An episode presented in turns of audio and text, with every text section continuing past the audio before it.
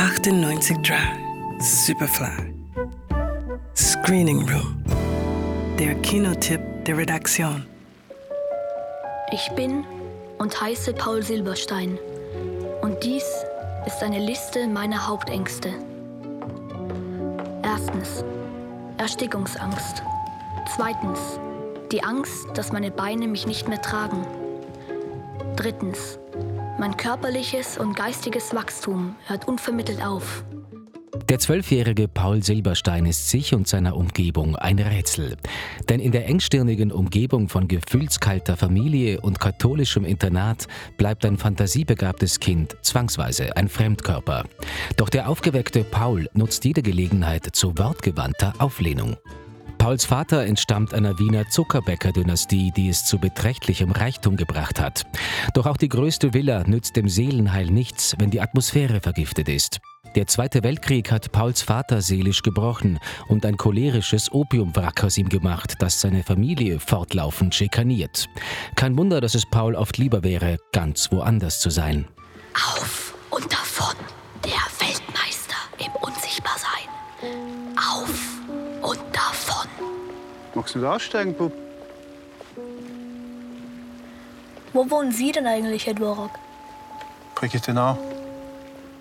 Gleich beim Rangierwerk vom Frachtenbahnhof. Da muss es schön sein. Auch im katholischen Internat ist das allzu Menschliche ein Tabu. Für Paul wird es dort immer unerträglicher. Als der Vater schließlich das Zeitliche segnet, lernt Paul auf dem Begräbnis seine im besten Sinne schrulligen Onkel kennen.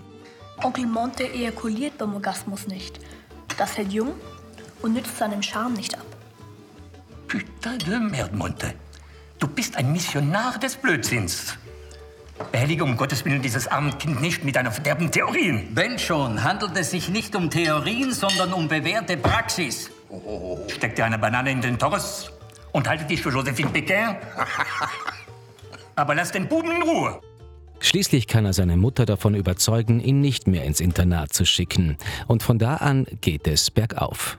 Die Verfilmung von André Hellers autobiografisch angehauchtem Roman ist in fähigen Händen gelandet. Rupert Henning zeichnet gemeinsam mit Uli Bree für das Drehbuch verantwortlich. Die Regie hat Henning übernommen. Die pointierten Dialoge und inneren Monologe sind mit einer dezenten Manieriertheit inszeniert, die erstaunlicherweise überhaupt nicht stört.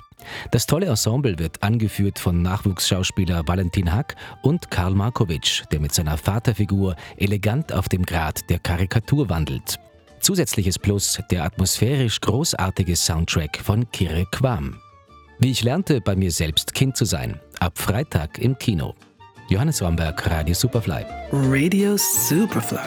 Im Kino. Screening Room wurde präsentiert von Film.at